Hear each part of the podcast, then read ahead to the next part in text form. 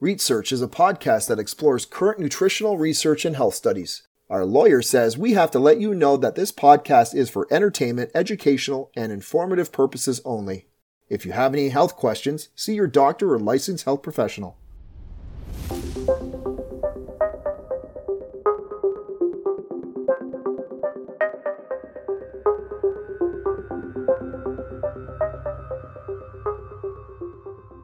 Welcome back to Research, everybody. We are back for another awesome episode. I'm Lindsay. And I'm Lisa. And we are very happy that you are here with us to hear about yet another interesting study that we've pulled up to chat about. So, Lindsay, what kind of study are we going to talk about today? We are going to talk. This one is uh, it's a really good one. It's short and sweet. It was called a short communication it was actually really easy to read and get through, which was a very nice treat. Yes, I can imagine. yeah. Um, and I am very excited because this is from our local university here, the University of Alberta. So can very cool study. Woo woo. Yep. Yeah. So the study is titled Involvement in Home Meal Preparation is Associated with Food Preference and Self Efficacy Among Canadian Children. So we are looking at how preparing and meal prep helps kids make better choices. Which is amazing. It is. And it's, I love this. And this is, the, this was actually published in uh, 2012. So it's a little bit older, but the message that it's sending is so fantastic that I thought, even though it's a little bit older, we definitely need to talk about it. Very cool. Looking forward to it. Yeah. All right. So let's get right into it. Let's talk about some of the background first. Other studies have been done uh, with adults and adolescents looking at meal prep and its association with diet quality. Uh, and what they found in previous studies was that higher frequency of meal prep is associated with higher consumption of fruit, vegetable, micronutrient intake, lower fat consumption, less fried food consumption, and less sugar sweetened beverage consumption. So, just overall better diet. Right. Overall, better nutrition. Yes. Mm-hmm. Children with obesity uh, rates are increasing. And so research really wants to start looking deeper into the hugely complex relationship between food prep and behaviors mm-hmm. so that we can start to understand some of the driving force behind the choices people make and how to encourage them to make healthier choices when we look deeper, um, child involvement is thought to increase perception of ability to perform different behaviors. And this is just helping them become a lot more self reliant, self aware of what they're able to do. It increases self efficacy for just natural selection of healthier options. So, day to day, what choices are they making around food? They make better choices when they have a better understanding of what they're capable of. In terms of meal preparation in terms of meal prep and just anything really related to food and diet. Excellent. Yeah so really enabling children and encouraging children has shown to help increase um, healthier option choices. And so this study is starting to look at how food and meal preparation can be used as a great opportunity to get kids to just try a wider variety of foods which is amazing because really as you know health conscious mm-hmm. people or even nutrition professionals like all that's like been the message for decades is hey everyone let's try and eat some more fruits and vegetables so it's not that we don't know that it's good yeah. for people and the science has over and over and over again confirmed this in every way but it's like what's the behavior like like how do we actually make it yes. happen because people know like generally people know that they have a choices and vegetable would be the better choice but then how do we get them to do it? And that's why this is so fascinating. Yeah, yeah. this is why i really wanted to talk about this today. Um, and really variety is key right? We want to try and get as much variety especially of the healthy food options as possible. And that's definitely something we've talked about before in terms of lots of colorful plant based products and why they're so important. When we look at patterns of behavior, children and adolescents have been shown when they're more involved in different activities, either it's sports or other types of activities that just keep them active, they are generally more interested in nutrition and vegetables and consumed healthier diets. And I think this is an interesting point because healthier habits support making more healthier habits. So this is one way that we can feed into this positive feedback loop. Right, which is which is cool because if people are eating better or they know more about different fruits and vegetables and how to prepare them and then they start making better continually better more and more different choices that are also more health conscious it's um yeah definitely gonna yeah. help so the other thing that they talked about in terms of different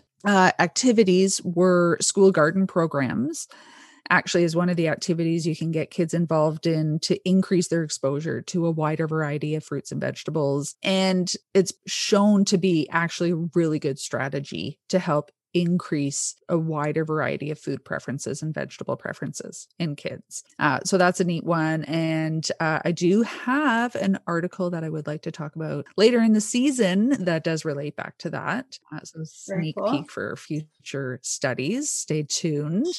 Looking at other studies, previous studies include adolescents and adults that have shown that connection between meal prep and overall making healthier dietary choices. And so, what this study is doing, because there was a gap in the literature with kids, so this study is looking at kids in grade five and how active okay. uh, a role they play in meal prep and then how that influences food choices. Right. So, this was a cross sectional survey. This means it's an observational study. So, the researchers were not interfering or intervening in any way. We were just collecting data, a collective we, were collecting data and gathering all of it in one moment is really what that cross sectional portion means. And then it was all done by survey. And the survey was done in two parts. So there was a child survey where the kids were actually giving direct feedback on different veggies they like. It was done in a very easy to understand way by using like happy faces and sad faces and neutral faces to say like how much they liked certain vegetables and how little they liked certain vegetables. Um, and then there was also a parent survey portion of it that was asking parents uh, how much their kids were participating at home in meal prep. And then some other factors like income, culture, and so on, so that those factors could be taken into account when this statistical analysis was done. Right. So this was a snapshot yes. in time, and a bunch of people were given surveys yes. to complete. So on our rating scale, this would be considered a four out of seven. Yeah. Four to seven in terms of strengths. Yes. And this is because it's not uh, at the top because it's not a meta analysis. Typically, observational studies are a little bit farther down the hierarchy, but they are very yeah. valuable because when we're looking at observational studies, this really gives us an opportunity to start noticing patterns and it gives us direction for future studies. Right, right. It's like that kind of where are we at yes. right now?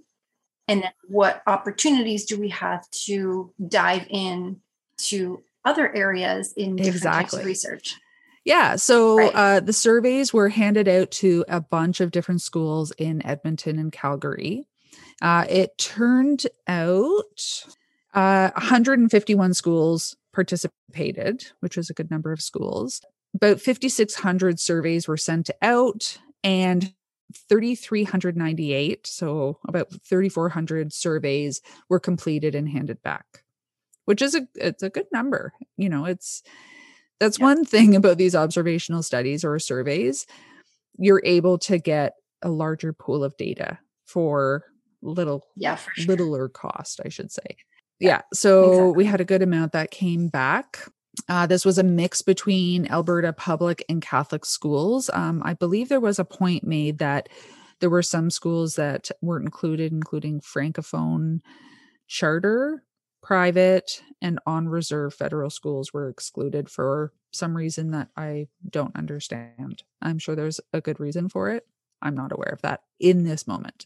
Uh, because of the nature of the data collection, uh, we're not looking when we talk about statistics, we're not looking at p values here, which is commonly what we look at in experimental studies. Here, we're looking at something called regression analysis. And what we're doing when we do this type of statistical analysis is we're trying to understand the correlation or the relationship between whatever the variable is, which in this case is how much participation there is in meal prep, and the outcome, Right. which is vegetable and just fruit and vegetable preference and just healthier diet choices. So we're just trying to understand how Right. tightly connected these two factors are. Right. Uh, this was a self reporting survey. This is one of the drawbacks to Mhm. observational studies, uh, especially self reporting when people are just taking a survey home, filling it out. Kids tend to be a little bit less likely to try and please, right? Like they're just filling out paper. However, um, it is an issue anytime you have self-reporting people naturally just by human nature try and make themselves look better and so we don't know how accurate the feedback is that's being given this is something that's across the board in all survey type studies Yes. yeah Yes. but you know it sounds like based on the description that they used it sounds like they did their best to make sure that they were getting kids to understand the questions clearly and give as much feedback um, as possible. And then if they're not doing it in front of somebody then you know we're kind of hoping that they're being a little bit more open and honest because they're not having to look at somebody and say no i refuse to eat broccoli. So which which some people do. Right. Okay, so let's look at the results a little bit. Yeah. Kids definitely prefer fruits over vegetables. This survey was looking Okay. at all of that. This is a no brainer, right? Yeah. Like fruit are nature's candy. They're sweet, they're easy to eat. It's, Yeah. it's typically, are your kids the same way? I know my kids are. Yeah. Yeah. Fruit. You know what? They like broccoli. Yes. But um, yeah, fruit is fruit is a go-to. I, th- I find that fruit is kind of like the the breakfast Yeah. thing, and then vegetables kind of come later in the day. So um, yeah, but but fruits and vegetables are good for you, no matter which ones they are. They are good. for Yeah. you. but because they are sweeter, it's easier to get fruit. right, Uh, and more palatable. yeah. um, they found there was an increased fruit and vegetable preference with the frequency of meal prep increasing. Okay. So the more, that is a good, interesting thing. yeah. So to put this in layman's terms, the Yeah. more kids participated in preparing food at home, the more or a wider variety of fruits and vegetables they were willing to eat. very interesting. Yeah. Which is Mhm. fantastic. I mean, all you have to do is get your kids to help, which is a great idea anyway. But now we have this added perk that now they're going to at least be willing to try and hopefully eventually like more fruits and vegetables. Right. Yeah. Right. We saw a bigger impact on vegetable preference as the increase in meal prep increased. So, Okay. yeah, there was a 10% increase in veg preference as the kids prepared more food at home. So, because, More yeah, so from what I'm just trying to in my head get this together. So when kids participate in meal prep, Yeah. they prefer they ha- they they prefer fruits and vegetables more than ones who Yes. don't. Generally, they'll like fruit more. Yeah. But if kids participate in meal prep on the bigger side, where they participate more Mm-hmm. often, they're more likely to like vegetables. yes. Very interesting. And that's the one we really want to be pushing because that's the one where we're, I feel we're going to get the most bang for our buck. It's lower calorie, it's really nutrient dense, really high in fiber, tons of micronutrients. And so vegetables really are one of the best ways to improve your overall health and nutrition. And so, if we can encourage kids, even just from a young age, just to start liking and eating more vegetables, we're setting them up for lifelong positive impacts to their health. right nutrition nutrition wise better nutrition habits and and getting more vitamins and minerals and fiber and Yeah. really Yes. We have uh, self efficacy that increased with increasing frequency of meal prep. So, this means that even when they weren't at home and their parents weren't trying to influence them, they were making better choices for themselves about what what that. foods they were choosing to eat. Yeah, I totally love that. Yeah. So this is not only something where we're going to see the immediate impact, but we're seeing it when they're not at home and they're on their own making their own choices. That's fantastic. That's really what it's about, right? We're teaching our kids how to become successful adults. And this is one of the ways they can do that. And they can just learn how to make healthier choices all the time that they're going to carry with them Right. around their world. So I just think that was that was awesome. I was so happy Yeah. when I read that. Uh so that was the results. Let's look at some of the uh, take home points here. Yeah. Kids make healthier choices both when they are actually consuming meals at home with their family and when they are not at home uh, when they are involved in more meal prep Right. kids show an increase in confidence with their own ability to select and consume healthier foods. I love that. Yeah, that's fantastic. It's they they know what to expect. They know what they like. They've been exposed to a lot more things and so they just have a lot more confidence in their own ability. That's fantastic. Yeah, for sure. Uh, kids and adolescents who ate meals more frequently with their families tended to have healthier dietary patterns. Good. So that's something we, as uh, nutrition professionals, can definitely encourage. Meal prep time increases opportunity to positively influence eating patterns and food preferences. So when parents are spending more time with their kids, it gives them that time to educate and explain and to pass on skills. Right. Skills. Because meal prep really is a lot about skills. Like you go to the grocery store and you're like, I don't even know what this is, let alone how to prepare it or what it tastes like. Yeah. But when you when you actually are like, that's a rutabaga. Yeah. And this is what we have to do with it. And this is how we cook it. Then it's like you're you're familiar with it, right? Exactly. Got the skills. It is. And then yeah, like what do you do with it? How how can you eat it? Using this thought that spending more time gives us an opportunity to educate kids. Nutrition education and a lot of the programs that we can really use to support this outside of the home is a great way to encourage kids to participate in meal prep. And this can be, and this is me just extrapolating on my own, this can be um, getting kids to look through cookbooks and offer suggestions over what looks good. I love cookbooks with pictures. Yes. And it's fantastic because you can give, and this is what I've done. I go to the library and I get a whole bunch of different cookbooks and I make sure they have lots of pictures and I'll bring them home and give my kids a stack of sticky notes. And I go through and just say, flag everything that looks yummy. That is a great tip. That is a great pro tip. Yeah. And then that way, this is this is what I like about it.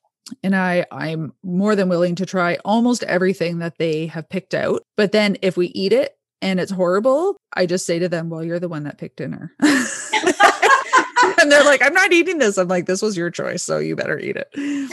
Um, normally though, it turns out fine. Yeah, for sure. But it's a really great way to get them to feel empowered Yes. and participate in making those choices because when they're the ones making the choices, they want to try it. Right. There was something else I was going to add. Oh, uh, I know. Um, this parents might totally push back against this, but bringing kids to the grocery store and walking through the produce section and getting them to help pick out stuff is a great way. Um, I used to when my kids were a little bit younger and before the farmers market, and I would say to my kids, pick out one new thing you haven't tried before, and let's take it home and we'll eat that for dinner tonight. And that's how I got my daughter eating Yeah. beet. And she loves, oh my God, beets are so good. Uh she she was trying them and she's like, Oh my God, mom, they're like candy. I'm like, Yeah, they are. They're so yummy. And then of course the active part of cooking the meal is is really helpful too. And then that's also a great opportunity to be like, you know, this is a pepper. This is how you cut it up. Take a taste. Take a sample. This is a great opportunity to try it to see what you're you're eating and then as you're cooking, sampling as you go. Um, some of the limitations of this study, it didn't look into what type of meal prep was actually happening. There is more and more ready-made foods and ready-made meals that are making their way into people's homes. And again, we're not knocking that. What we're saying is that the more food from scratch we can make, the healthier typically people are going to be. But there's lots of in between. Often, when I do work with families and clients, um, which I really don't do anymore, just too many other things on my plate. But when they're like, oh, I have to go buy frozen pizza because I just don't have time to cook. Right. Often, what I'll say is, okay, that's fine. I'm not going to take that away from you. While that's cooking, do you have time to make a big salad on the side? Right. Yep. So that we're just finding ways to modify to help increase the nutrition that people are eating. Right. So, Right. It's true. Time, like what skills is a very important thing. Yeah. Time is another thing. Like, Mhm. you know, there are days where we're like, all right, it's like 6 30. Nobody started anything. Okay, we're just getting takeout. Yeah. Sorry, it's one of those days. If that day becomes every day, then there might be like, hmm, uh, let's look at this. But time and skills are so important. And it, and it sounds that this study looked at people who spent the time to help teach their kids skills and schools, because it wasn't even just all on parents and home. They were also looking at school gardens. Yes. Well, they t- they looked about at school gardens in previous studies. They incorporated that Okay. a- as part of the activities that kids can do to encourage them to eat a v- wider variety of produce Right. and just make healthier choices. It goes back to education, right? We just need to educate. This is what this is. This is why it's good for us. This is what it tastes like. This is how we can prepare it. How we can do it right. Yeah, it's Making it happen is the always the tough part. yeah and you know getting kids I, I think kids can be such a fantastic driving force in some of the choices families make right when you educate kids on the importance of it they normally jump on board right away they want to participate they want to learn and if we can help them understand all the different steps involved and all the reasoning why they're eager they want to do stuff right. we just have to help them do it Right. safely. Yeah. Yeah. So, some of the things I thought we could talk about just in the last couple of minutes we have together. Um, these were grade five kids. So, what do you think some of the, and this is not something that was talked about in the article, but I'm just Okay. curious on your thoughts and perspective. What are some of the age appropriate activities that kids can do at that age? And then maybe we can talk about just some of the other things kids can do at various ages. Right. So they're 10. Yes, 10 So- ish. Yeah. Or, or turning 10. They could kind of do pretty much anything that doesn't involve. So I would say that they could probably do almost anything that doesn't involve walking away from an open flame, right? Like they could Mhm. peel, they could chop, they could definitely choose and help grocery Oh, for shop, sure. help put the groceries away. And I I think that they would even be able to put things together, except maybe just not having an open flame stove and walking away from it. So Yeah. hey, maybe what we do is we start with slow cooker recipes and then we don't have any of those risks involved.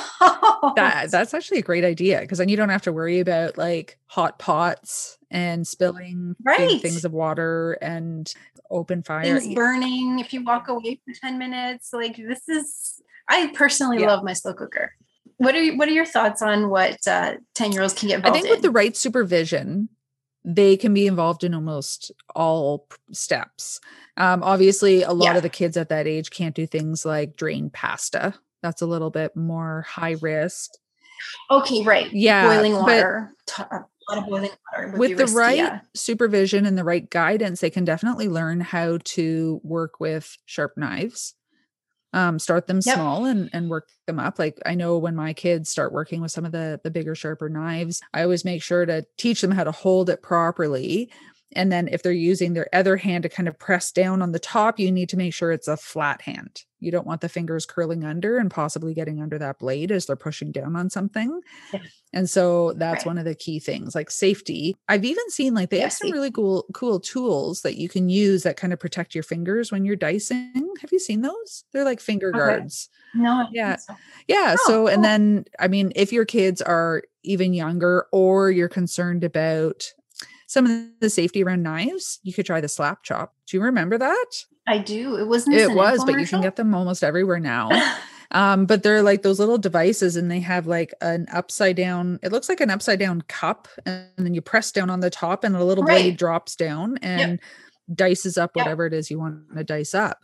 So, you know, if you're looking at like dicing up an onion or carrots or celery, give them a slap chop. Like I mean, we're recording Right. this in October. Holidays are coming up. If you want your kids to participate more, there's a stocking stuffer for you.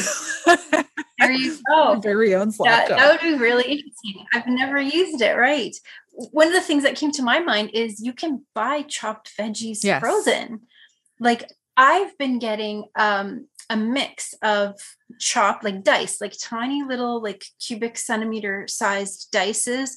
And it's a mix of carrots, celery, Mhm. and onion. And you just start with like a cup of it, fry it up, and then you can add in your pre made Yep. pasta sauce, and you've already increased your vegetable component and it's already frozen and there you don't even have to do that but yeah there's so many ways to make vegetables Yes. easy in Well, the other thing too is the food processor. If you have a food processor, like if you're making the mirepoix, which is the onion, carrots, and celery, get the kids to throw it in the food processor and blitz it up. They could do that easily. Yep. And then they're they're not being exposed to some of the blades. Again, they need supervision to make sure it's all going together right. But I love the safety on that because it won't work unless everything's locked in place. So there's a lot less exactly. risk there. But I mean, right. really there's so many things that the kids can be doing. I know uh, often at home my my son is a little bit older he's 13 almost 14 i'll get him to make the salad every night for dinner. I'm like i'm going to do everything else. I just need your help to make the salad.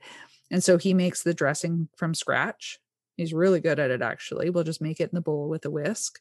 We use balsamic vinegar a little bit of olive oil a little bit of dijon and fresh garlic and you just whisk it up and then Right. throw all the the toppings on and i give them like tons of freedom you want to do like mixed greens and add some fruit and add some nuts and add some feta cheese good good to go so and there's lots of uh, i mean Right. you can add almost anything so that's uh yeah, yeah that sounds good lots and lots of different ways. So this is awesome. So that is the study. Uh, get your kids participating more with every aspect of meal prep, and you will reap rewards for years. that's awesome behavior change healthy habits and it just looks like it's a way to get better nutrition and move forward so i love this so thank you so much for sharing this study and i love that it was a local study Yes.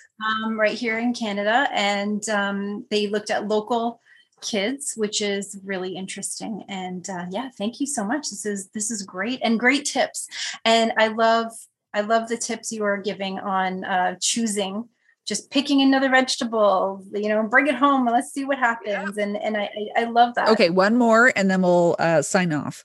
Um, Right. One of the rules in our house is one bite to be polite, is what we say. Okay. So when we're trying new food, which is something we like to do fairly often, uh, it can seem overwhelming when you get a plate full of a new food and you're like, I don't know what that Right. is. I don't know if I'm going to like it. I don't want to eat it. It's a lot less daunting if all you're committing to is one bite, one spoonful, Right. one forkful. That's it. And so this is across the board what all of us do in our house as a way to increase the types of foods that we're willing to try.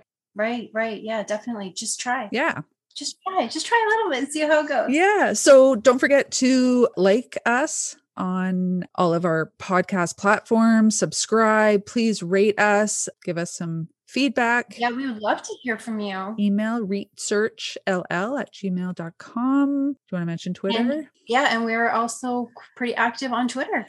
So thank you for listening. And thank you, Lindsay, for sharing this great study full of good information, positive information, and a few practical health tips thrown in there too. So thank you. You're very welcome. Have a fantastic day. Yeah.